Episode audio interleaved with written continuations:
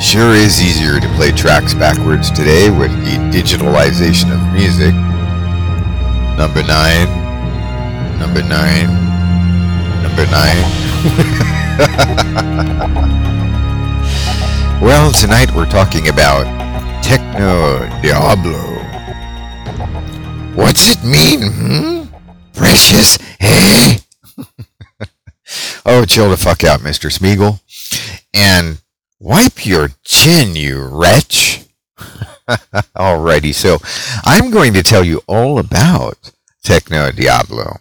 So without further ado, let us go spelunking into the unfathomable darkness together tonight on Planet Vrilock. Now, before we begin, allow for me to fit this movie into your mind. The ancient jinn wade in the infernal pools of lava, moving like colossal towers of obsidian rock, containing the eternal fire inside of these temporal bodies, pushing onward through the magma and unformed earth, enclosed in a glove of gaseous heavens overhead. Mighty Balaam pauses thoughtfully or entranced. Astaroth. What do you see, Lord? Balaam. Tiny beings with curves. Astaroth. Yes, I see it also. Knockers! And it is good. Come on! you need psionics. Vrilock.com slash shop and keep the magic high. Uh, hell, pardon the commercial. So, it was written in the Old Hebrew Testament that, and I do quote, I form light and create darkness. I make weal and create woe. I, the Lord, do all these things. End quote. Yes, he, the Lord, creates welts upon the flesh that which he deems is best, because he knows all, and leaves us in despairing and suffering. I mean, if I take that statement from the old Hebrew word for word, right? Now that's one serious control freak if you ask me, but well, you're probably not asking me, which is all just as well, because I don't believe in the er, good book. Instead, I'm talking about the power of imagination here and leaving behind the tales of woe and suffering to the biblical scholars and academics to present their dogma proper to their audience. Turning the page here, what I will tell you is that I have experienced a life of companionship with those ancient old ones since the earliest days of my youth. Long before I could walk, these shadows waited with me in the ebb and flow of mortal time, waiting for the exact moment of my puberty to interact with me on a more intimate level. Have I not seen my future? I've talked about this, having been shown the passages of time and where I did indeed go. And for these things, these gifts and assignments, I have the invisible technicians of the universe to thank. The supernatural, the sultanic, the mystical, and the magical is rarely ever much like what other magicians um, romanticize. But in some cases, when approached in the dream world, it can be more emotional, fluid, personal, intimate, and even at times downright sexy. As for waking encounters with the residents of the invisible world, the meeting typically is all business, and we are made to listen, just as they would listen if we were to summon them by names of power. The door, that revolving door, yes, swings both ways, but few realize just how true this is. My astral travel to the golden wall of sigils was an experience most exemplary of getting down to business. I began with a question. but I was made to listen. Instead of all of this supernatural stuff, and certainly our conversation will take us far outside the scope of religious views this evening. Phew, and thank Balder, we don't have to get into theology tonight. But now we will talk about raising a new image of the devil and primeval in this wicked episode, you wascally rabbit. All right, seriously now, lower the volume on your music player. And I do apologize if you're enjoying a classic Dio album or thoroughly immersed in the metallic discord of the sounds of Slayer, but we've got work to do, and it's high time we went about it. So here's my question for you, my friend. If you and I both evolve with our technology, then, well, don't you suppose our demons can do the same?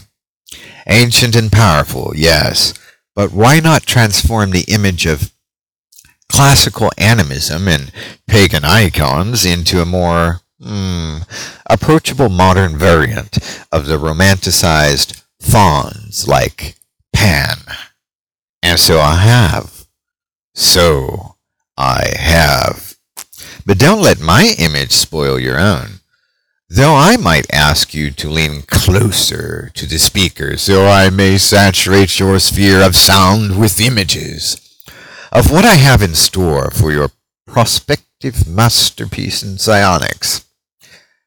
I envision Lucifer as something like the silhouette of a beautiful man standing before a spinning wheel. And indeed, I've had that experience.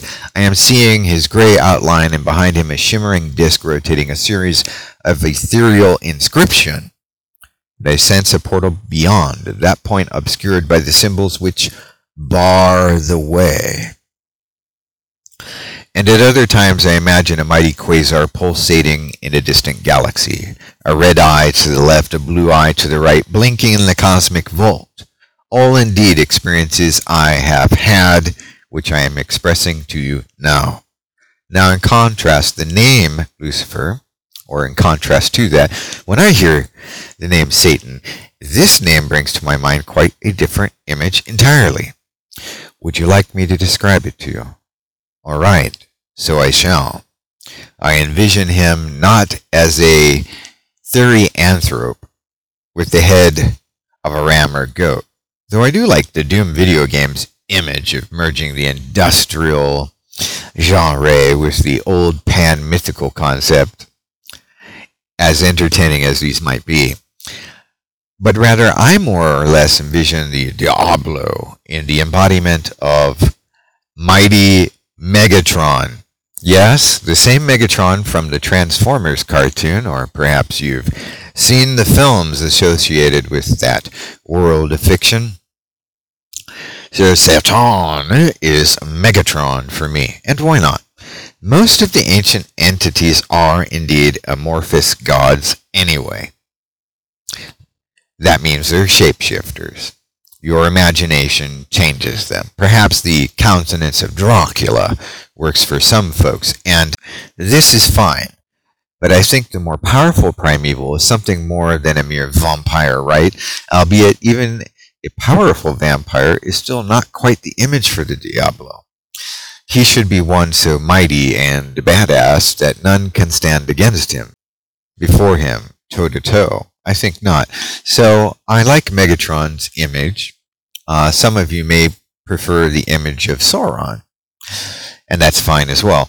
And the concept of Megatron really fits a glove in my workshop for or it fits like a glove in my workshop for psionic robots and a variety of monster creatures I work with. I'm also very fond of the notion of a super being I personally refer to as Primordius, or simply the embodiment of primitive forces, and something which has been present throughout all eternity and the eons of the distant past, and is the essence of all life forms to date. But if we're focusing on a warrior type of image, I might move away from the concept of Primordius and instead begin working with the heart of a black soul known as the Diablo, others refer to as Satan. And this is very well for the image of a dark, powerful knight, or a grim warrior image stamped into the omnipresent ether.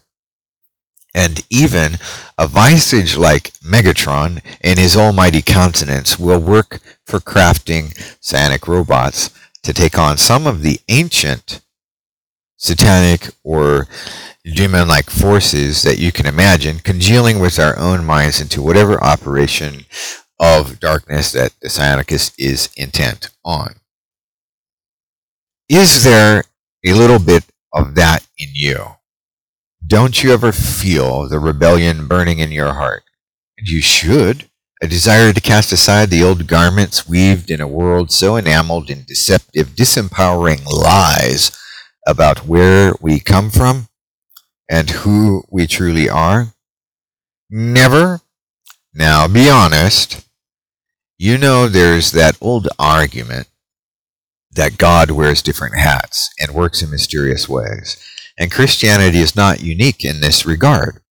We can, for instance, take into account the duality expressed of the god Odin in the Norse lore and Northern magic. It is arguable that the god Loki may have been nothing more than the expression of duality in Odin's nature. That is, Odin being one who tests, may also be one who tricks others into performing certain tasks to complete a cycle or what have you. And there you have it, a trickster. We can also take into account Buddhism. There's the concept of Maya, the deceiver, whomever seeks to keep possession of all souls on the earth. And either way, we look at the gods, the religions, the lore, the mythology. Our predicament here as humans seems rather dismal and alighted from the true path of self-empowerment and freedom. The psionics and its philosophy lends a certain air of refreshment to metaphysics as in, and is in contrast a true blessing of technology and magic when compared with the imaginings of an elderly bearded tyrant in the sky or a horned demon down in Hades. I would argue that those of us with a rebellious nature are simply embracing one side of a duality we attribute to the many faces of the demiurge. And, of course, the concept of taking uh, the great Dark Lord and making him a simple prankster is entirely ridiculous, as are the cartoons resembling and depicting such a simple type of villain. I mean, that would be as far from the tree as the apple could fall. Sort of like taking the character from the Lord of the Rings, the Dark Lord Sauron, and then transforming him into a lowly creature like Mr. Smeagol or a burglar like the tiny Bilbo Baggins. You ever get the feeling that these monotheists ruling the world today were just rubbing it in and making play and fun of a great being that should be more highly regarded? That may actually be true. I don't know. What do you think? The real fun is in discovering how these images and magical formula will shape our life for the better, or bring about diabolical vengeance upon those whom have caused you great harm. Remember that dentist who drilled into your teeth with, without bothering to give you a shot of Novocaine thought he was being clever, taking advantage of you? Well, show him who's boss. Send the mighty Megatron after him and his staff of crooks. Get back at that landlord who never fixed your window and sucked up all your money. Harassed your girlfriend, trying to pick up on your sister? Smash him with Megatron. And how does one go about achieving such a feat? Why, just merge the ancient concepts of the Diablo with our modern colossal and sentient robot, Mighty Megatron, or even a cyber demon overlord as might be conceived of in a game like Doom. And then, of course, read through my marvelous volume, Psionic Robot, An Artificer's Guide to Anthropomorphic Constructs. This book will see the dirty work done. Never be taken advantage of again. Never be lied to. Remember, whatever you can conceive of, the universe will provide it for you. All the angels in heaven and the devils in the underworld belong to your faculties. Don't listen to the rhetoric of preachers and missionaries, and by the same token, do not take counsel of your fearful cults, their cult leaders and occultists. The dogmatic. As Conan the Cimmerian would have said, men are fools, or Crom's devils let men worship what gods they will. Of course, you know there's only one true God, and that's Herr Doctor von Vrilock. yes, I couldn't resist that. All right. You know, my first taste of the Pantheon began with a flight to Greece in the early 1980s, and I remember climbing the hill to Athena and the Minotaur in the museum in Athens. And around the same year, we flew out to London, where I recall most vividly the section of this one wax museum we went to, a Doctor Who theme. And there was this Minotaur creature immortalized in a giant figure statue, awaiting, brooding in the dark quietly. And I stepped on a floor panel before the creature, and by way of some electronic mechanism under the floor panel, the eyes of that Minotaur lit up infernal red with a and releasing a terrible and awful roar, which terrified my little brother. yet I was fascinated by this creature so much that when we returned home, I asked my parents to help me learn how to do paper crochet to make this Minotaur mask, and we did that, and I just loved it. Anyway, what I have found in life is simply this your devils work against you when you fear them. Period. But in fact, they're never really truly ever working against you. Resistance that they provide, diversion that they place before you is a common grounds for training your mind up and making you more solid.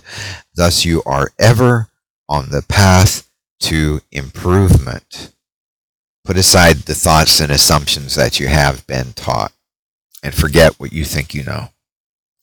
If we focus on enameling the old world in technology, here's a fun part, we can at length arrive at a complete supertronic pantheon of the various gods those God forms which we deem most fitting to serve our purposes. Yes, the rule of the psionic pragmatist is to work with what serves you, not the other way around. Why bend on a knee you, when you can sit in an armchair? So, merry crafting on your next monster piece. Oh, yes, and before we adjourn this evening, I remind you to submit a sketch for the Daughters of Venom collaborative pathworking project, which is poised to disrupt the use of the globalist fetish word Anthropocene. Mmm, we're going to have so much fun with this. Simply send your envisioned likeness of the evil creature to vrilock at gmail.com, V-R-I-L-O-C-K at gmail.com. This is a creature spawned by the seven sisters of the goddess Venom and crafted in the frigid hell plateau of Antarctica. Send me your drawing and I'll add your monster piece to the pool to create this wondrous disruptive egregore. So, well, this concludes our merry little gathering in the hallowed hours of the night, and thank you for joining me. And until next time we do have this meetup, remember, keep the magic high. This is your friend, Herr Dr. von Vrilock, signing out.